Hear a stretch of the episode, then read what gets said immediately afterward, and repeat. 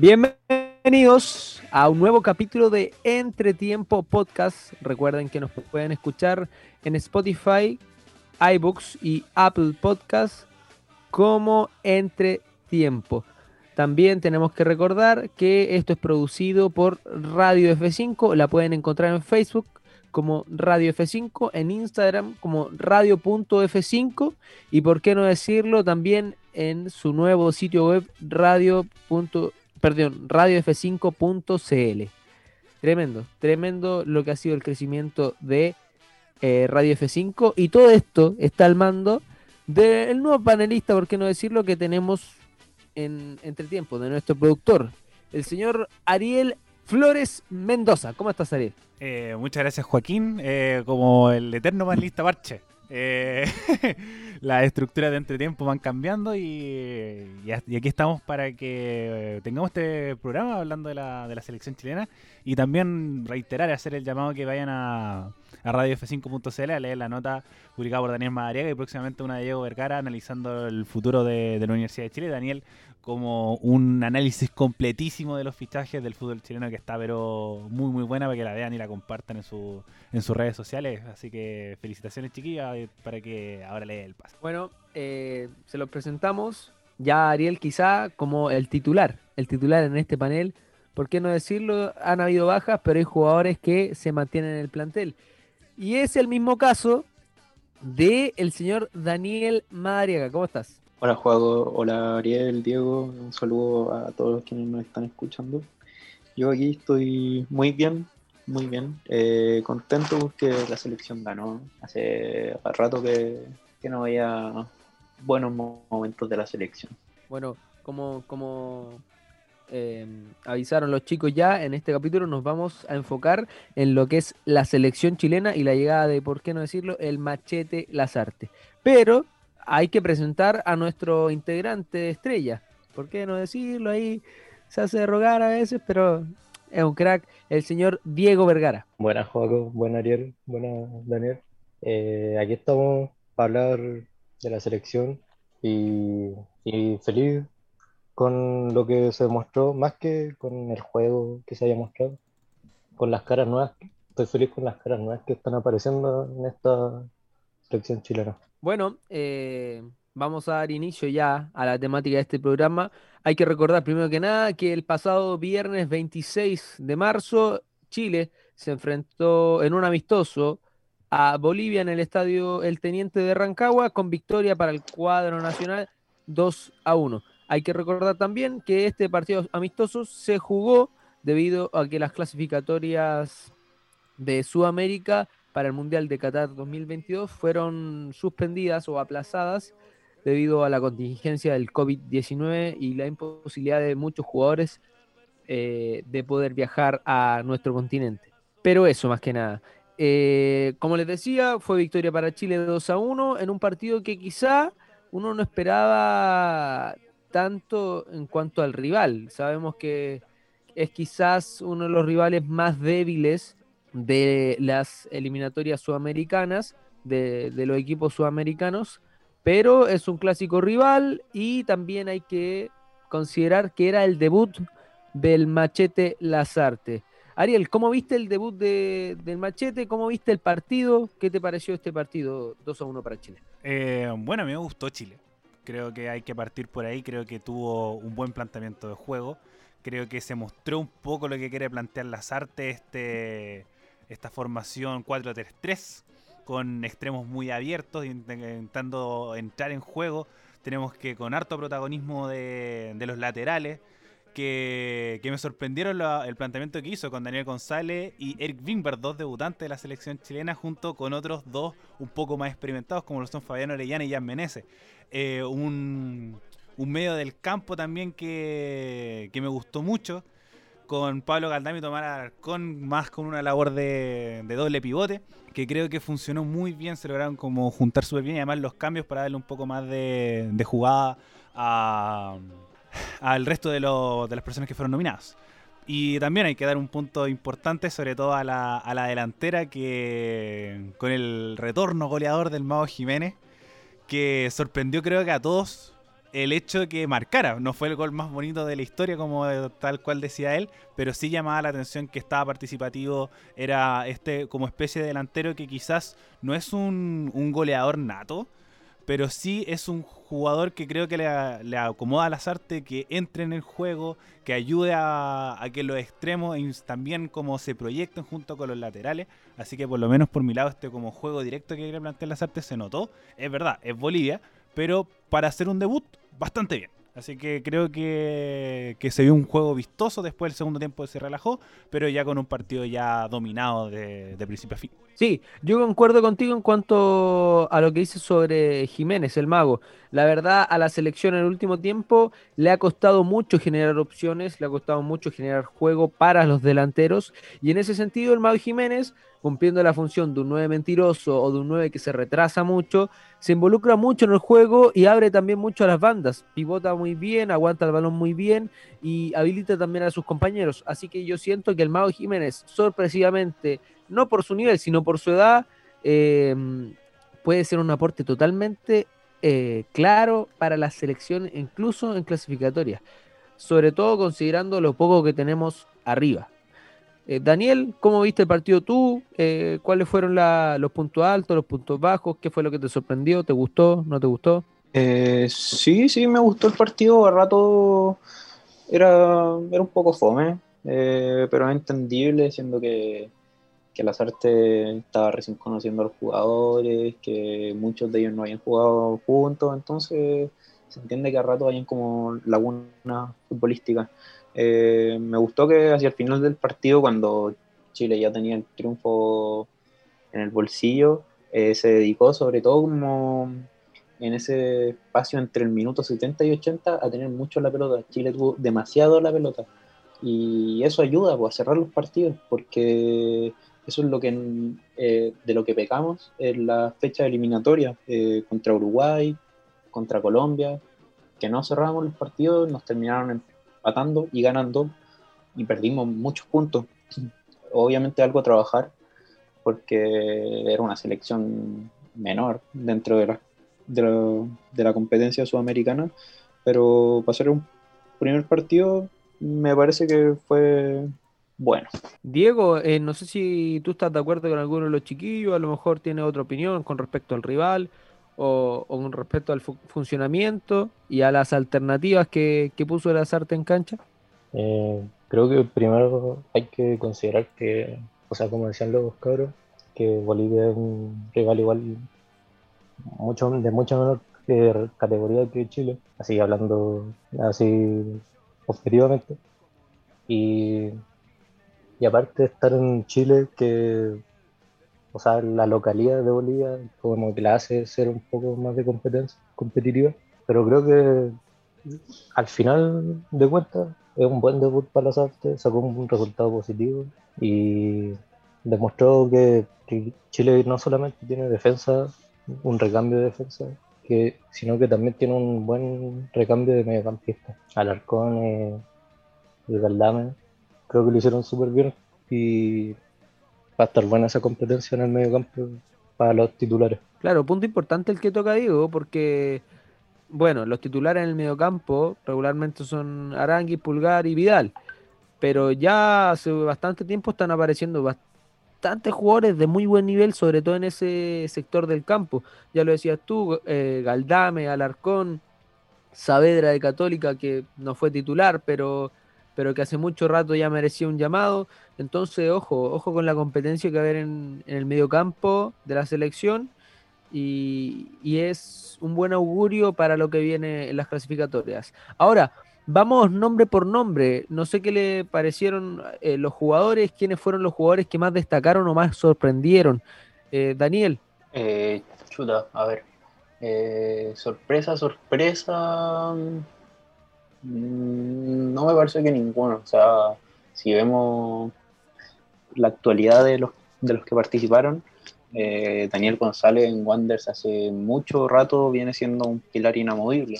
Sí es sorpresa que haya jugado de lateral derecho y lo haya hecho igual de bien, pero un buen rendimiento a mí no me sorprende. Tomás Alarcón también lo hizo demasiado bien, me gustó mucho y siento que jugando así le puede quitar el puesto a Erick Pulgar. Orellana me decepcionó, bueno, pero ya es costumbre. En general sentí que todos tuvieron a un muy buen nivel, muy buen nivel, y destacar lo de Erick Wiemberg, que debutó en una posición a la que a Chile le ha costado un montón encontrar un jugador, y sin ser espectacular creo que cumplió. Claro, bueno, tú nombrabas a Daniel González, a Alarcón, por qué no decirlo, pero dentro de los citados a esta selección también están dos jugadores de Católica, que es tu club, Clemente Montes y Saavedra, bueno, el Chapa también, pero que salió desafectado. ¿Te sorprendió por ahí la citación de Montes? Yo siendo hincha del fútbol chileno me sorprendió un poquito, no por sus condiciones, sino porque es muy joven. ¿Por ahí te sorprendió un poco? Sí, me sorprendió, pero no por su juventud, sino que porque igual la ha jugado poco en la Católica, pero lo que ha jugado ha demostrado estar a un nivel muy alto, y aparte destaca siendo un jugador muy rápido, con cambios de ritmo, no voy a decir a nivel europeo, pero que no se habían visto hace mucho tiempo en la liga chilena. Entonces se entiende que Lasarte lo haya escogido por eso, pero de todas formas igual, claro, sorprende un poco. Claro. Ariel, que te quería preguntar algo similar. ¿Cuáles fueron las sorpresas de esta selección para ti? ¿Por ahí algún nominado que no te gustó, que hubieras preferido otro? O lo mismo en el once inicial. No sé si preferías a otro jugador en las posiciones. Yo, por ejemplo, te quiero decir que por mí, en vez de Orellana, hubiera puesto a Carlitos Palacios, porque es importante que tenga minutos en la selección. Si no es ahora, ¿cuándo? Es un jugador que ya está jugando en Brasil. Así es que no sé cómo lo ves tú en cuanto a la selección. Coincido con muchas de las cosas que planteó Daniel. Inicialmente por el tema de los laterales, como dije anteriormente, que eran muy participativos en el juego, mucha proyección, mucho involucramiento en el ataque también, proyectarse en defensa. Wiemberg y González creo que son, yo sí los nombraría sorpresas, porque primero para un debut sí es como sorpresivo, y además como decíamos, Daniel González es más un jugador que juega más de central que de lateral. Incluso Ronald Fuentes dijo, cuando se planteó la nominación de Daniel González, se hablaba que iba a jugar 45 minutos de lateral y 45 minutos de central para darle más ruedo y que no llegara tan agotado al partido contra... no recuerdo contra quién jugó Wanderers. Contra Unión Española, gracias. Así que creo que los dos se desempeñaron muy bien. También destacar la labor que ha sido uno de los más vapuleados en el último tiempo, que es Sebastián Vegas, que jugó muy bien de central, su posición original. Más que de lateral izquierdo, porque siento que ahí está una mejor complementación con los jugadores. Obviamente en los centrales tenemos muchos jugadores, faltó Sierralta, ahora teníamos a Medel, hay hartos jugadores. Maripán, que está haciendo una labor excelente, se habló que es el mejor jugador de la liga francesa, así que tenemos harto en esa posición, pero Vegas puede ser un muy buen recambio en ese puesto, así que destacar su labor. Y obviamente hizo una buena pega, pero no sé si es para ser tan recurrente el Mago Jiménez. Creo que sí, tiene un gran nivel, pero creo que hubiera buscado otras opciones, igual que en Orellana. Coincido mucho que debe haber jugado Palacio en esa posición, pero no sé también cómo habrán sido los acuerdos de Lasarte con Internacional de Porto Alegre, sabiendo que la próxima semana iba a debutar. Entonces, creo que ahí hubieran sido un poco los cambios. Y también destacar la labor, que ya es un típico y creo que ya se debe empezar a consolidar, es Jean Meneses, que para mí la figura del partido. Hizo un golazo, se bailó a la defensa boliviana con un tiro bien pegado al palo para que el portero Lampe no pudiera tener cero opción. Entonces creo que destacar esas labores de los laterales, de Sebastián Vegas y de Jean Meneses. Okay. Diego, no sé si coincides con Ariel o con Daniel en cuanto al ataque de la selección y en cuanto a la defensiva. Ya hemos visto que el mediocampo ha sido súper interesante, pero por ahí quizá Orellana o bueno, decía Ariel, Jiménez no deberían ser tan recurrentes en esta selección, o no sé cómo los viste tú. Los dos, a mí los dos punteros, Meneses y Orellana, me sorprendieron. Meneses está bien, así lo encontré demasiado encarador y no me acordaba que fuese así. No sé si habrá sido por el rival que está jugando así, pero quedé con una buena sensación de él.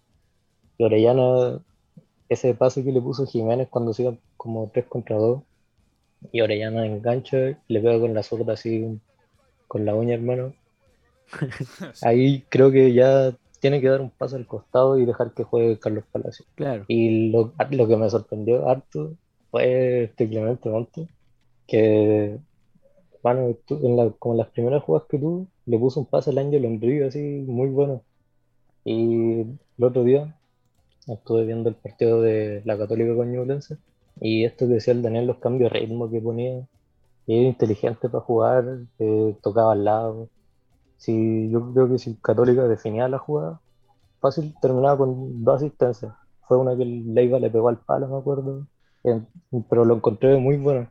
Yo creo que Lasarte lo llamó por el microciclo que lo tuvo, que se debe haber quedado con buenas sensaciones.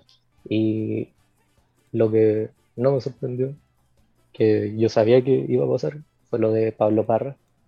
Entró y como que el medio campo fue así, y claro, creo que ya no es un jugador de selección. Me hubiese gustado ver al Ángelo ahora, y claro, tú no tenés muy buena experiencia con Parra en la U, jugando en otra posición, pero no tenés muy buenos recuerdos.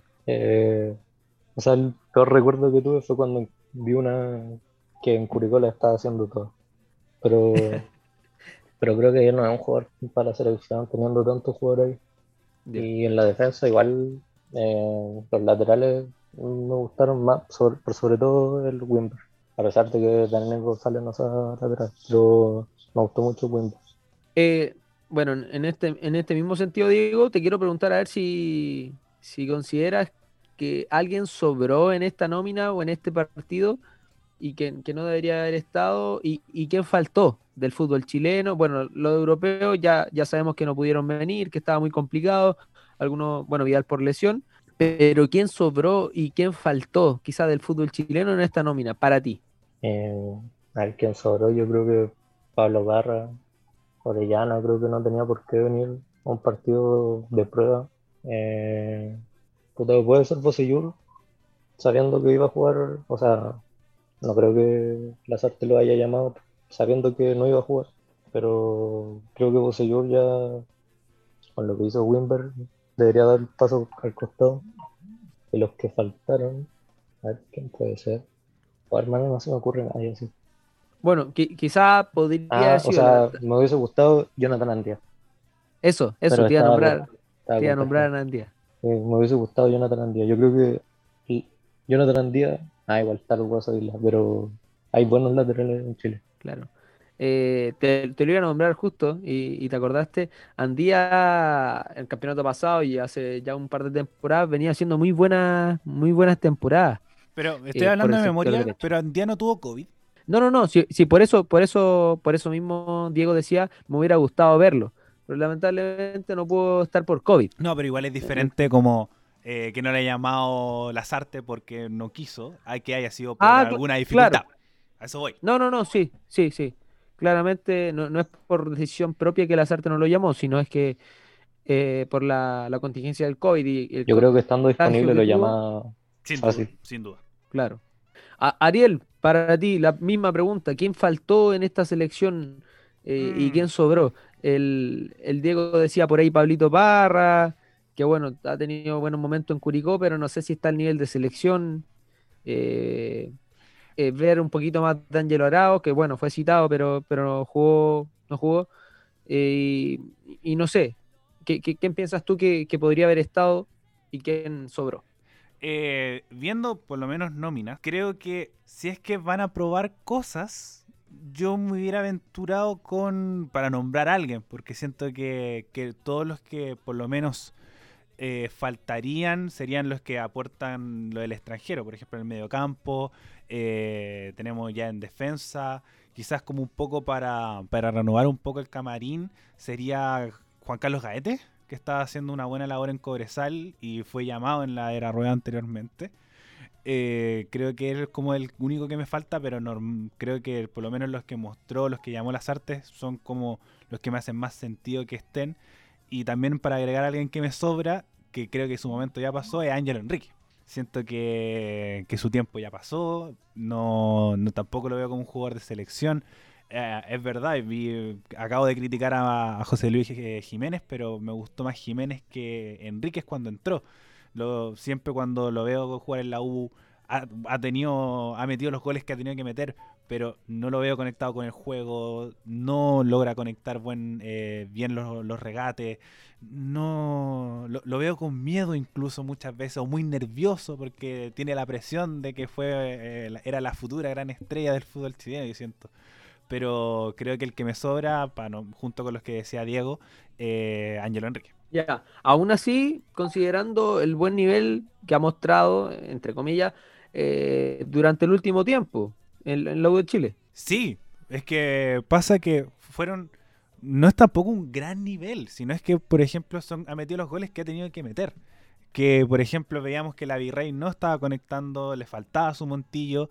Y bueno, igual si vemos los goles de Ángel Enríquez, pero no son los grandes goles, pero los tienen que meter. Pero para un poco crear juego y ser ese delantero que es el que busca Lasarte, que más que un goleador o un killer, es el que te genera juego para las bandas. O que cuando se abran las bandas sea el que tenga que meter el gol un poco más viniendo desde atrás. Entonces creo que Ángel Enríquez primero no cumple esa labor. Y tampoco lo veo como alguien así como, no, el sucesor del 9 de la selección, no. Creo que le pesa mucho el nerviosismo, no está pasando por un gran momento y creo que en cualquier momento también se puede caer. Así que para mí, creo que su tiempo ya pasó. Okay. Daniel, ¿concuerdas con lo que decían los chicos? Beausejour, Ángelo, a mí me sorprendió lo que hizo Ariel, porque siento que Ángelo, a pesar del magro rendimiento que ha mostrado los últimos años, ha tenido un veranito de San Juan y le ha ido bien en la U en los últimos partidos, en las últimas fechas. Por ahí Dudamel le ha sacado un rendimiento decente. No sé si concuerda con Ariel sobre la nominación y si tiene algún otro jugador faltante en esta nómina. En algunos nombres coincido tanto con el Ariel como con el Diego. A ver, a mi modo de ver, como dijeron los chiquillos, un partido de prueba, ya no hace falta probar más que Orellana no es un jugador de selección. Uno, Brian Carrasco lo habría cambiado por Jason Flores de Antofagasta, Beausejour lo habría cambiado por Cereceda. O sea, si vamos a citar a un lateral izquierdo viejo, probemos a Cereceda, que el otro día jugó muy bien. Y Pablo Parra, no, a mí no me gusta. También lo habría sacado. Lo de Ángelo Enríquez, como que sí que no. Porque, claro, está haciendo goles. Y hay que aprovechar eso, sobre todo porque Chile no hace goles. Pero tampoco un jugador que, a mi modo de ver, aporte mucho al juego ni de la U. Y es el día viernes pasado al de la selección. Pero hay que aprovechar los momentos, igual eso es cierto. Claro, yo en ese sentido, yo siento que bueno, Pablo Parra no debería haber estado, y en esa posición o en posiciones de avanzada podría haber citado, aunque tenga poca experiencia y pocos partidos en el cuerpo, a Tapia, que está mostrando un nivelazo en Católica. No sé si concuerdan conmigo, pero Tapia por ahí podría haber ser citado. ¿Daniel? A futuro yo creo que sí, ahora no. Ahora me parece que no era su momento. Venía de hacer dos goles en la Supercopa. Era exponerlo mucho, creo yo. Claro, y por otro lado, quizá haber citado a Volados, que yo, soy hincha Colo-Colo, sí, puede ser. Pero Volados yo siento que el único que juega en Colo-Colo y es el mejor, bueno, o sea, anda muy, muy bien, es muy encarador, sobre todo por esa banda derecha que teníamos Orellana, que está bien, anda en un muy buen nivel en España.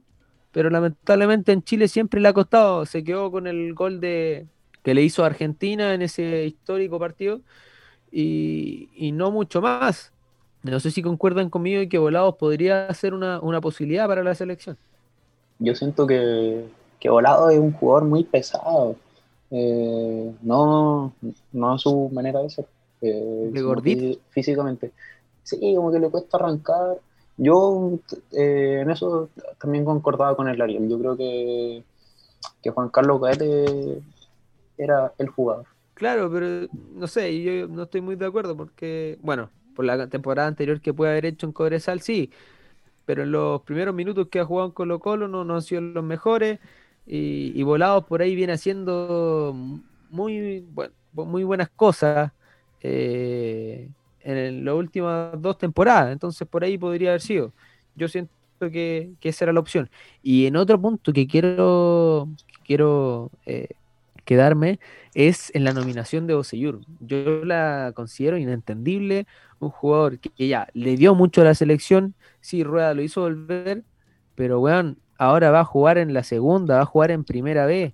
¿Cómo no va a haber un mejor lateral izquierdo en la primera división? O sea, Wiemberg ya te mostró que puede hacer mucho más. Beausejour cumple en la selección, sí, pero ya no está, siento yo. Va a jugar en Coquimbo en la primera B, físicamente le cuesta mucho porque las lesiones son recurrentes. Yo siento que por ahí podría haber habido otro jugador. No concuerdo con la nominación de Lasarte en ese sentido. Y bueno, es que por lo menos para complementar un poco el tema Beausejour, yo encuentro que hay veces que hay jugadores que tú tienes que nominar para un poco también ayudar y hacer camarín. No creo que Beausejour lo haya nominado para hacerlo jugar. Creo que si necesitaba un lateral izquierdo, iba a pasar a Vegas para el lateral izquierdo antes de poner a Beausejour. Entonces yo encuentro que quizás por lo menos la única lógica que le encuentro, a diferencia de, por ejemplo, Rueda, que lo hizo jugar contra Perú. Creo que un jugador que te puede hacer camarín, que te puede entregar experiencia, y además como se sabe que él es una persona muy sabia y que sabe enseñar muy bien, como para ayudar a Wiemberg, para ayudar a Vega en el caso que tenga que usar en la posición del lateral izquierdo, pero dudo que lo haya nominado para hacerlo jugar, y vimos que no jugó. Claro, y espero que sea una de las pocas veces que sea nominado en los futuros partidos, porque más allá de lo que tú decís, como un jugador que te puede entregar experiencia, que te puede hacer camarín, futbolísticamente ya pasó su hora y está en un nivel bastante bajo. En la U le costó mostrar mucho también. Entonces, bueno, entiendo una posible nominación en esta primera fecha eliminatoria. Perdón, primer partido amistoso del técnico para hacer camarín, para ir conociendo a los jugadores y para también mostrarle a jugadores debutantes cómo es la selección. Pero ya en un futuro, en una posible nómina para clasificatoria, no entendería su nominación. Eso es lo que pienso yo. ¿Daniel? Sí, o sea, igual tiene un punto el Ariel. Pero claro, futuro como que ya no da. Tenemos que pensar que Lasarte va a hacer cosas distintas a las que hizo Rueda, quizá ilusionarnos con una vuelta de Eugenio Mena, que será del gusto de uno o del disgusto de otro, pero un jugador que está en la Superliga Argentina, no está en la primera vez chilena. Entonces ahí puede ser uno, Erick Wiemberg, el Seba Vega en caso de emergencia. Yo creo que opción hay. Bueno, y mi eterno candidato, el eléctrico Cereceda. Ya, sí, está bien. Entiendo tu punto. Y bueno, y tocaste algo de lo que tenemos que hablar, que es lo que va a hacer el técnico. Cómo van a ser las futuras nominaciones de Lasarte y cómo le viene este triunfo para comenzar este proceso. No sé si ustedes sienten que Lasarte, bueno, hizo bien las cosas en este primer partido, tomó las decisiones correctas. ¿Diego?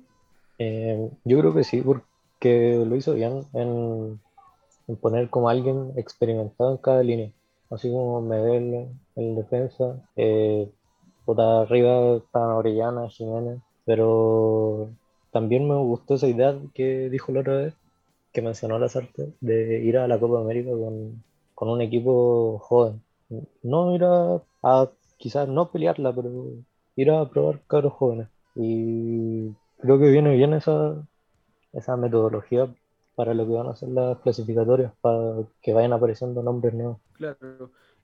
Por ahí, no sé si sentís que, bueno, ya hemos hablado un poco de esto, pero ¿es el indicado para tomar esta selección en la situación que está? O sea, cuando estaba Rueda, que se iba o no se iba, a mí Lasarte nunca se me pasó por la cabeza que iba a llegar. Yo creo que desde que se fue de la U, el 2015-16, después le perdí la pista y volvió a aparecer en el radar cuando la U estaba buscando técnico el año pasado. Entonces era, de verdad no me lo esperaba. Pero yo creo que sí. Tiene experiencia, conoce el fútbol chileno, lo puede haber conocido mucho, quizás mucho no ha cambiado, creo. Pero creo que lo puede hacer bien. Bueno, yo concuerdo un poco contigo en cuanto a lo que dices sobre esta idea de Rueda, perdón, de Lasarte. Tengo pegado en Rueda, güey. A esta idea de Lasarte de incluir jugadores jóvenes. Ahora, no sé cómo lo veis tú, Daniel. ¿Tomó las decisiones correctas en este partido como inicio? ¿Y cómo le viene esto al profe Lasarte para agarrar confianza? Sí, yo creo que tomó las decisiones correctas, o al menos lo que su corazón le decía, partiendo por la elección del capitán. Yo creo que ya deja claro que en ese camarín manda él y no los jugadores, porque probablemente si se dejase llevar por la opinión de los jugadores, habría sido Gary Medel el capitán. No habríamos ahorrado la farándula con Arturo Vidal. Y después tomó una buena decisión también respecto a los minutos que le dio a los jugadores. A Luis Jiménez no lo explotó, sabiendo que Palestino jugaba 2 días después. A Daniel González, cuando lo vio con una molestia, lo sacó también. A los jugadores de la Católica, equipo con el que la selección ha tenido muchos problemas últimamente, los puso muy pocos. A Carlos Palacios yo creo que lo hizo a propósito no darle minutos, porque el loco se iba a ir a Brasil, debutó esta semana, entonces yo creo que entiende que no tiene que exponerlo, porque si no puede echarle a perder toda su llegada a Brasil. Entonces me parece que sí, que tomó las decisiones correctísimas. Okay. ¿Crees que el indicado, la misma pregunta que le hacía al Diego, para tomar esta selección en este momento tan crítico? Sí, me parece, a pesar de que no está en la mente de nadie, o quizás casi nadie, tiene carácter, pero a la vez, al menos la impresión que me da es que un técnico conciliador, que a pesar de los problemas que hay en el camarín, él los va a saber arreglar y como que eso va a quedar de lado a la hora de jugar. Ariel, el Daniel tocó un punto que, puta, es súper importante y que causó mucha polémica. Yo creo que nos sorprendió a todos que Lasarte pusiera a Bravo de capitán, pero el más sorprendido fue Arturo, que en su historia hizo arder Instagram y causó más polémica que la cresta, causando mucho ruido, algo que quizás no le aporta para nada a la selección. Y cuando pensábamos que ya los problemas entre Bravo y Vidal no estaban solucionados, pero estaban calmos. No sé si considera correcta la decisión de Lasarte de haber puesto a Bravo capitán, que bueno, ya lo conocía, y cómo viene este proceso para Lasarte. Primero, respecto a la polémica con Arturo Vidal, que encuentro que es muy estilo el Arturo Vidal, porque generalmente... Es como que tiene 12 años, güey. Es que sí, porque es que pasa que igual Vidal generalmente cuando le molesta algo, lo dice. Como cuando pasó lo de la segunda división, bueno, cuando pasó toda esta polémica de la selección y un montón de cosas más, él dice como, oye, esto no me parece, o no me molesta aquí, me molesta allá. Pero me pareció como un palo muy infantil, para después igual como sacarse el pillo diciendo, no, es que igual era tarde. Claro. Pero bueno, un día después subió otra historia. Sí. Según yo, eso fue lo peor. Es que pasa de que es evitable, es muy evitable. No, espérate, y cara de raja, güey. No, güey. Es que los partidos son muy tarde. Qué enojado estoy. No. ¿Cachai? Entonces, como, bueno, si tenés sueño, anda a acostarte y ya está. No subes esa historia. Entonces, como en ese sentido, ahí dais señales que no merecís ser el capitán de la selección. Para mí siempre mi capitán en la vida y en mi corazón es Charles Arangui. Creo que él tiene más mentalidad de líder y de orden que todos. O si no, Garimel. No sé si como... Bueno, en lo particular, como decía, yo hubiera escogido a estos dos jugadores como sobre Bravo. Pero ahí va la decisión del entrenador y creo que también hay señales siempre. Como con mostrando a Bravo como tu capitán, decir yo me banco a este que sea mi portero, que me pueda guiar en este proceso desde el partido 1. Lo mismo, como pudo haber sido Medel. Entonces, como creo que todo esto ya va a ir mostrando un poco de cómo puede ser Lasarte dentro del camarín y ver cómo lo va a manejar de ahora en adelante. Porque recordar que, por lo menos si llama a Bravo, va a llamar a Vidal. Entonces, como ver si es que se puede manejar bien el camarín, vamos a tener un camarín quebrado, quién va a guiar el camarín. Sobre todo con jugadores con carácter como lo son Bravo, Medel, Vidal, sobre todo, que siempre generan polémica. Y respecto a Lasarte, creo que es un técnico que puede hacer bien las cosas, pero creo que también era la opción que había. Porque recordar que primero que estuvo Holland, estaba listo Almeida, que en un momento se habló de un técnico de primer nivel europeo, se habló hasta de Van Gaal en algún momento. Entonces, como no siento que haya sido siempre la primera opción.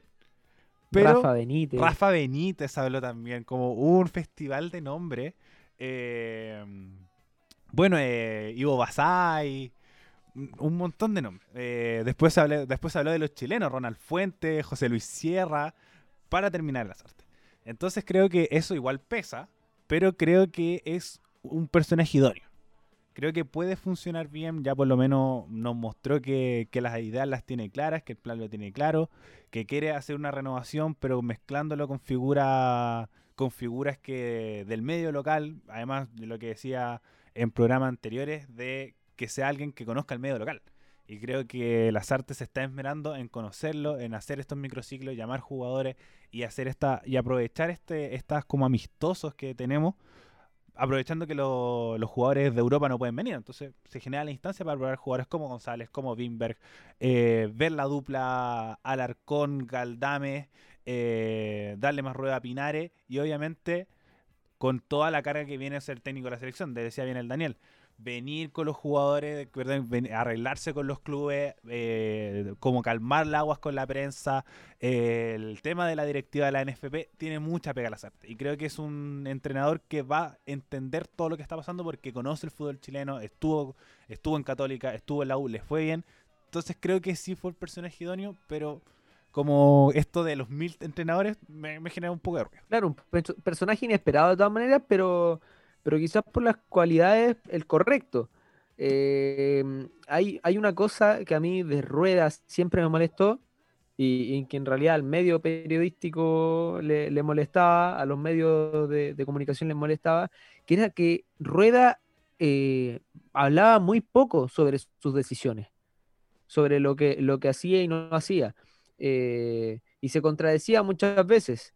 Al contrario de Lasarte, que ya desde los inicios de su etapa como técnico en la selección chilena, ha mostrado que él habla con los medios y les cuenta el porqué de las cosas. El porqué cita a este, por qué cita a este otro, por qué juega este, por qué juega este otro. Y creo que la comunicación es súper importante para darle tranquilidad al país, porque él es el seleccionado de nuestro país, y a los medios también, y a la hinchada de la selección. Y bueno, otra cosa que nombraste tú fue la inclusión de jóvenes figuras, de nuevas figuras. Nosotros hace mucho tiempo estamos pidiendo una renovación del plantel. Han ido apareciendo jugadores, y bastantes, en la zona defensiva. Hay que decirle a Rueda, hay que agradecerle a Rueda eso, pero por ahí la zona de ataque no han aparecido tanto y Lasarte, sin ningún problema, llama al Mago Jiménez. No sé si ves como el camino correcto, si ustedes ven como el camino correcto esto para las clasificatorias. Yo siento que es una decisión acertada, porque como dijo Daniel, si no me equivoco, hay que aprovechar los momentos de los jugadores, más allá de la edad. Si los jugadores andan bien en sus respectivos clubes, y más allá de que tengan una edad o no, que vayan a la selección y puedan hacerlo, es lo mejor que puede pasar.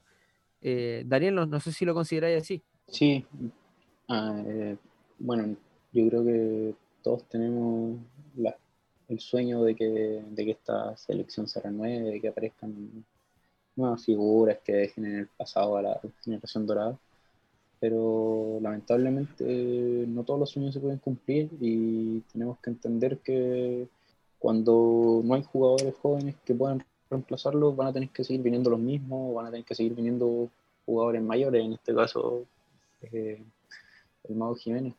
Hay que aprovechar que en defensa están saliendo hartos jugadores, sobre todo Sierralta, y que tengo todas mis fichas puestas en él, en el medio campo. Claro, tú por ahí no le tenís tantas fichas a Maripán, más allá de que la que salga, que esté teniendo buenos resultados, no es de tu gusto. Nah, es un tronco, Maripán. Pero, weón, pero jugó en tu club, weón. Pero yo me sorprende que lo llama tronco, y como por lo menos, obviamente en highlight todo se ve mucho mejor, pero Mbappé se lo comió. Se comió a Mbappé, po. Sí, pero es que cuando le tocó marcar a Salomón Rondón un poste tenía más cintura que Maripán, pues. Claro, igual hay que considerar que no venía con mucho ritmo de juego, y eso lo hablamos un poco. Venía jugando muy poco, después se ganó el puesto en Mónaco, y hoy, puta, es como estadísticamente es el mejor jugador de la liga. Claro. Estadísticamente. Bueno, hasta lo saludaron desde la NFP, de la cuenta de Instagram. Los saludaron así. Felicitación al mejor jugador de la liga francesa. El central más goleador del fútbol europeo. Y aún así apareció en un ranking. No sé quién lo hizo. Me perdón por mi ineficiencia. Pero apareció en un ranking como el jugador número 11, como el mejor de los mejores de Europa, era el 11. Aquí está. Ah, sí, vos. Según el Observatorio del Fútbol, sí es. El defensa chileno es el onceavo mejor en las grandes ligas de Europa. Es el mejor del torneo francés. Claro. No me convence. Yo me voy a la segura con Sierralta. Pero, yeah. Pero bueno, igual son perfil parecido. Pero una dupla Sierralta-Maripán en un partido contra Paraguay, por ejemplo, no lo veo mal. Sí, igual podría ser, pero yo prefiero a Gary Medel, sí. Sí, por supuesto. ¿Para qué necesitáis a Maripán si Gary Medel le gana los cabezazos a Cristiano Ronaldo? Ojo, yo quería hablar también sobre eso, le quería preguntar al Diego. Hace mucho tiempo que Gary no estaba en la selección. Y en ese tiempo fueron apareciendo varios jugadores, ya lo decía el Daniel, Sierralta, bueno, Maripán está hace mucho rato, Pablo ya agarró titularidad en River, entonces su figura se hace más grande todavía, y lamentablemente Gary ha tenido muy pocos minutos en el Bolonia debido a las lesiones que ha sufrido en el último tiempo, bastante constantes. En ese sentido, ¿crees que el técnico termine decantándose por Gary o simplemente Gary va a ser una alternativa más para esa zona defensiva y no va a ser el líder de la defensa? Yo creo que no se va a ir a ciegas por Gary. Yo creo que va a ver cómo llegue cada uno.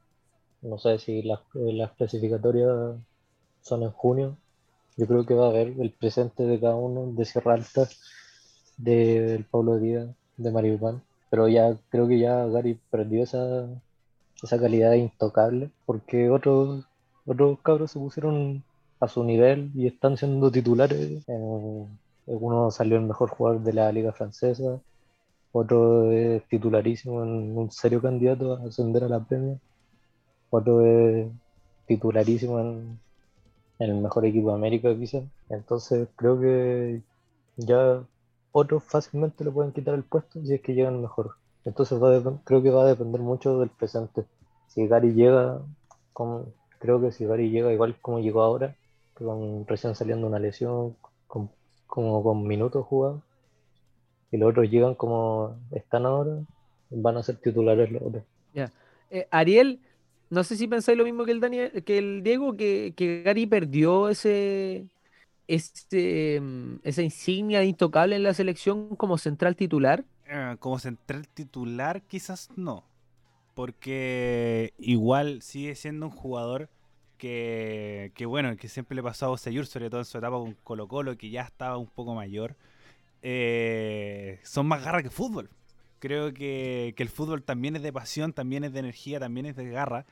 Y no conozco a jugador, por lo menos en la historia de Chile, con más garra y con más energía que Gary Medel. Entonces, como es verdad, ha perdido calidad y todo el mundo a medida que van pasando los años.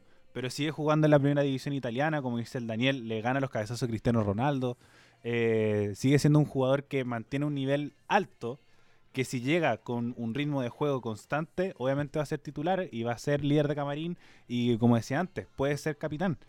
Pero obviamente tiene detrás a una gran gama de defensas. Tiene a Vegas, tiene a Díaz, tiene a Maripán, tiene a Sierralta, que te duermes y te pasaron. Entonces como obviamente está este miedo también de la generación dorada de que son intocables. Pero siento que si sigue manteniendo una columna vertebral con estos cuatro pilares fundamentales de generación dorada: Bravo, Medel, Vidal, Aránguiz, Sánchez. Entonces, como por lo menos que estén en el camarín, y si están en un buen nivel van a jugar. Claro, el Daniel decía, yo no cambio a nadie por Gary. Gary es mi central titular. Quizá podamos verlo un poco más adelantado en este proceso, Daniel, no sé cómo lo ves tú, teniendo la calidad de centrales que tenemos, poner a Gary un poco más de volante, debido también quizá a la velocidad que ha perdido con los años. No está lento, pero no es el Gary del 2015 en cuanto a la velocidad. No sé si lo veis tú más como un 6, como un volante de corte. No, para mí Gary Medel no va a salir de la defensa. Como dice el Ariel, el fútbol no es solo fútbol, y también es mucha garra y mucha pasión. Y los otros cuatro centrales que nombraron pueden estar a muy buen nivel, pueden ser titularísimos en su equipo, pero cuando se ponen la roja no van a estar al mismo nivel que Gary. Quizás Sierralta, pero el resto no. Aparte que en esa posición ya tenemos jugadores, o sea, Pulgar, Tomás Alarcón, de verdad el otro día demostró que puede pelear un puesto como titular, y detrás quizás Nacho Saavedra.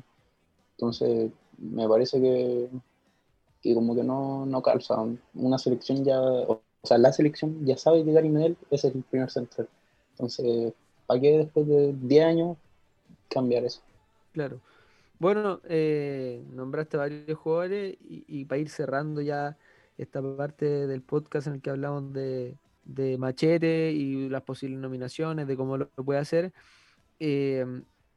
nombraste a Alarcón, que es quizá una de las futuras promesas del fútbol chileno.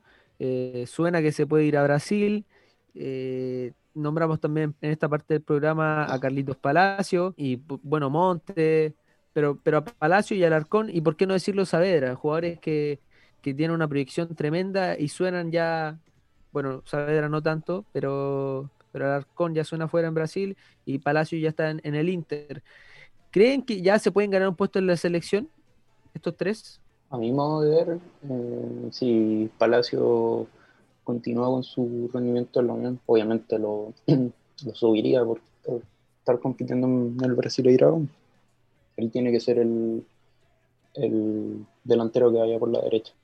Alarcón, como dije, creo que puede pelearle el puesto a Pulgar, sobre todo porque Pulgar ha tenido una temporada muy, muy irregular. Y Saavedra ya está claro que viene después de Alarcón, al menos para Lasarte. Ariel, no sé si se veía estos tres dentro de las posibles nominaciones en el futuro o ya fijo en las siguientes nominaciones. Por supuesto que sí. Yo creo que como vimos en la posición de extremo, falta una renovación. Es verdad que tenemos a Sánchez, pero Sánchez no va a estar para siempre. Lo mismo con el centro del campo. No va a estar Aránguiz para siempre y no va a estar Vidal para siempre. Entonces creo que estos tres jugadores, junto con estos jugadores como generación que tienen 25, tienen entre 25 y 28 años, donde está Pulgar, que tiene actualmente 27, la generación del 94, pueden ser la generación que vaya después de Qatar o que vaya a jugar a Qatar. Entonces creo que Saavedra, por ejemplo, según Transfermarkt, es el jugador más veloz, más valioso del fútbol chileno. Entonces creo que sí son los tres jugadores llamados a dar una renovación. Incluso agregaría a Brian Cortés. Creo que también es un jugador joven que lo mismo, va a faltar, Bravo no va a estar para siempre, y creo que es el portero llamado a ser el portero de renovación. Así que creo que por lo menos la base va a estar en estos jugadores que además están haciendo el camino correcto. Saavedra no se fue inmediatamente de Católica, lo mismo Alarcón, Palacio tuvo un año bueno, ahora está en Brasil, y de ahí Brasil, el salto a Europa. Creo que están bien haciendo el buen recorrido, no como la generación, por ejemplo, de Mario Sala, que dieron el salto del fútbol chileno a Europa y se perdieron. Ya vemos los casos de los Brian Ravelo, los Igor Lipnowski, los Ángelo Enrique, que decíamos, no, esta va a ser la nueva generación, y está lejos de ser. Claro. Ahora ya desviándonos un poco del tema y volviendo un poco a lo polémico, a lo romántico del fútbol, quería hablar sobre algo que, bueno, no hablamos en la pauta, pero que sí le causó algo, yo creo, a cada hincha del fútbol chileno. El abrazo entre Bravo y Gary Medel. ¿Qué les parece esa weá? Diego, cuando lo viste, ¿te produjo algo? ¿O fue algo normal para ti? Por ahora que me lo decís, siento que quizás no le tomé el peso. No sé si será porque de la generación dorada, Medel y Bravo, más Medel, yo creo que son de los que... No sé, si me decís generación dorada, yo pienso Vidal, Alexis, Bravo. Quizás a Gary lo meto en ese saco que no se debería meter. Al Guaso Isla, como a Vargas, quizás, que son como apartados, pero que quizás no reciben el reconocimiento. Entonces no, en un momento no le tomé el peso, y lo que me produjo una hueá loca fue lo de Vidal, cuando le fue a celebrar una tapada Bravo que tuvo contra Perú. Eso fue brígido.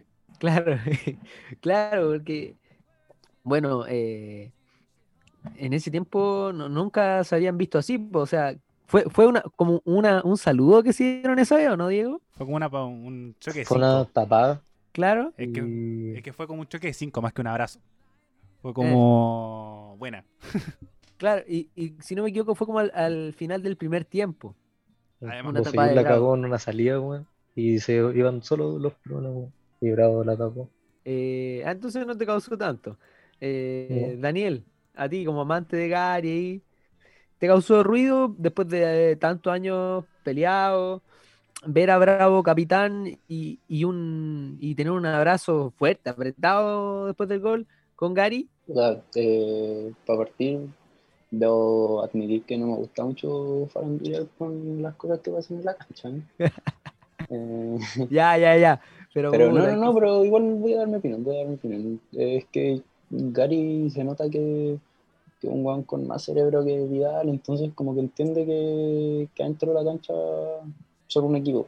Entonces, por ahí como que no sorprende tanto. Ya, Ariel, tú con tu capitán América Bravo... ¿Qué te pareció? Es que, como yo no tengo recuerdos de que Medel haya estado enojado con Bravo. Entonces, como por eso mismo a mí se me pasó. Yo soy más del team del Diego, que por ejemplo cuando Vidal saludó a Bravo, ahí sí como que fue como wow. Realmente como... esto no le iba, yo no esperaba verlo nunca, realmente. Y después ahora salió la polémica con diciendo buenas noches y es como ya... se me quitó de nuevo. Pero toda la normalidad. Toda la normalidad, como se alinearon, se desalinearon los planetas. Pero creo que no me... Por eso mismo, porque yo no tenía el recuerdo, al contrario. Siempre tengo el recuerdo de Medel con Bravo muy alineado, sobre todo con el conflicto de... como del camarín post como América. Así que creo que está como creo que no me generó tanto impacto como si fue lo de Vidal con Bravo. Ya, pues de tú... yo tampoco lo había pensado... O sea, yo tampoco tenía a Gary como hermana con Bravo. Por eso, como decía, que como si me había emocionado el abrazo entre dos referentes de La Roja. Claro. No, pero no lo tenía a Gary en esa postura.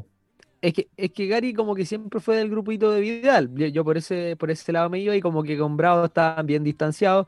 Además, Gary había pasado a ser el capitán. Y eso. Y la verdad, yo, más allá de farandulear y todo, yo creo que a mí me trajo, una buena sensación, así como...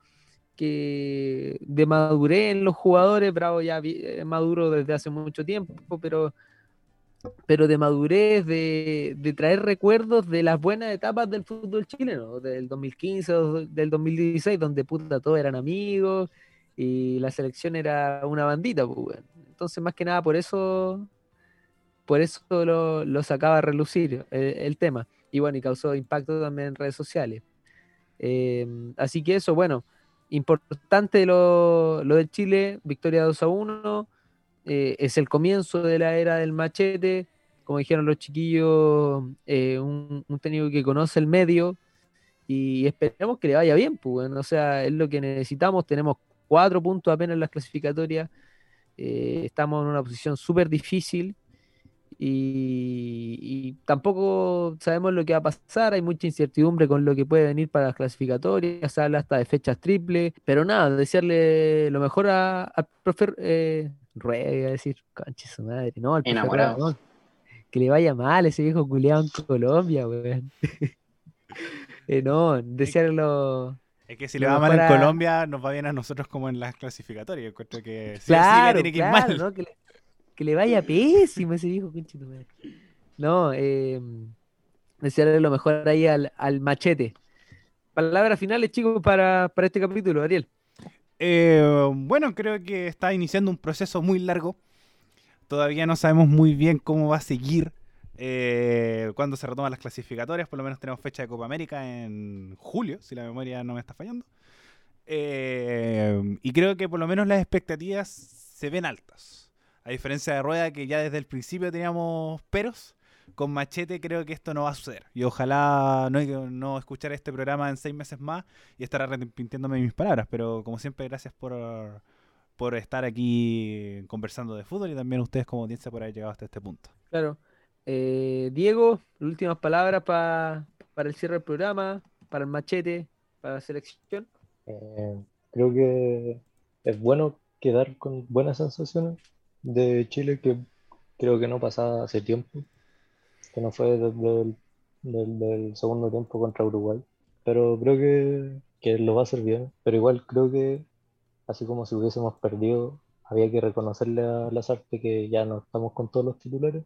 Igual ahora que ganó, creo que hay que reconocerle que no era la mejor selección para probar, o sea, quizás era la mejor selección para probar, pero no para competir y para mostrar el rendimiento que va a tener, pero creo que lo puede hacer muy bien. Bueno, Daniel, tus últimas palabras para este capítulo. Recordemos que antes de dar tus últimas palabras, quiero recordar que estamos sacando capítulos cada 2 semanas. Bueno, Daniel. Ahora sí.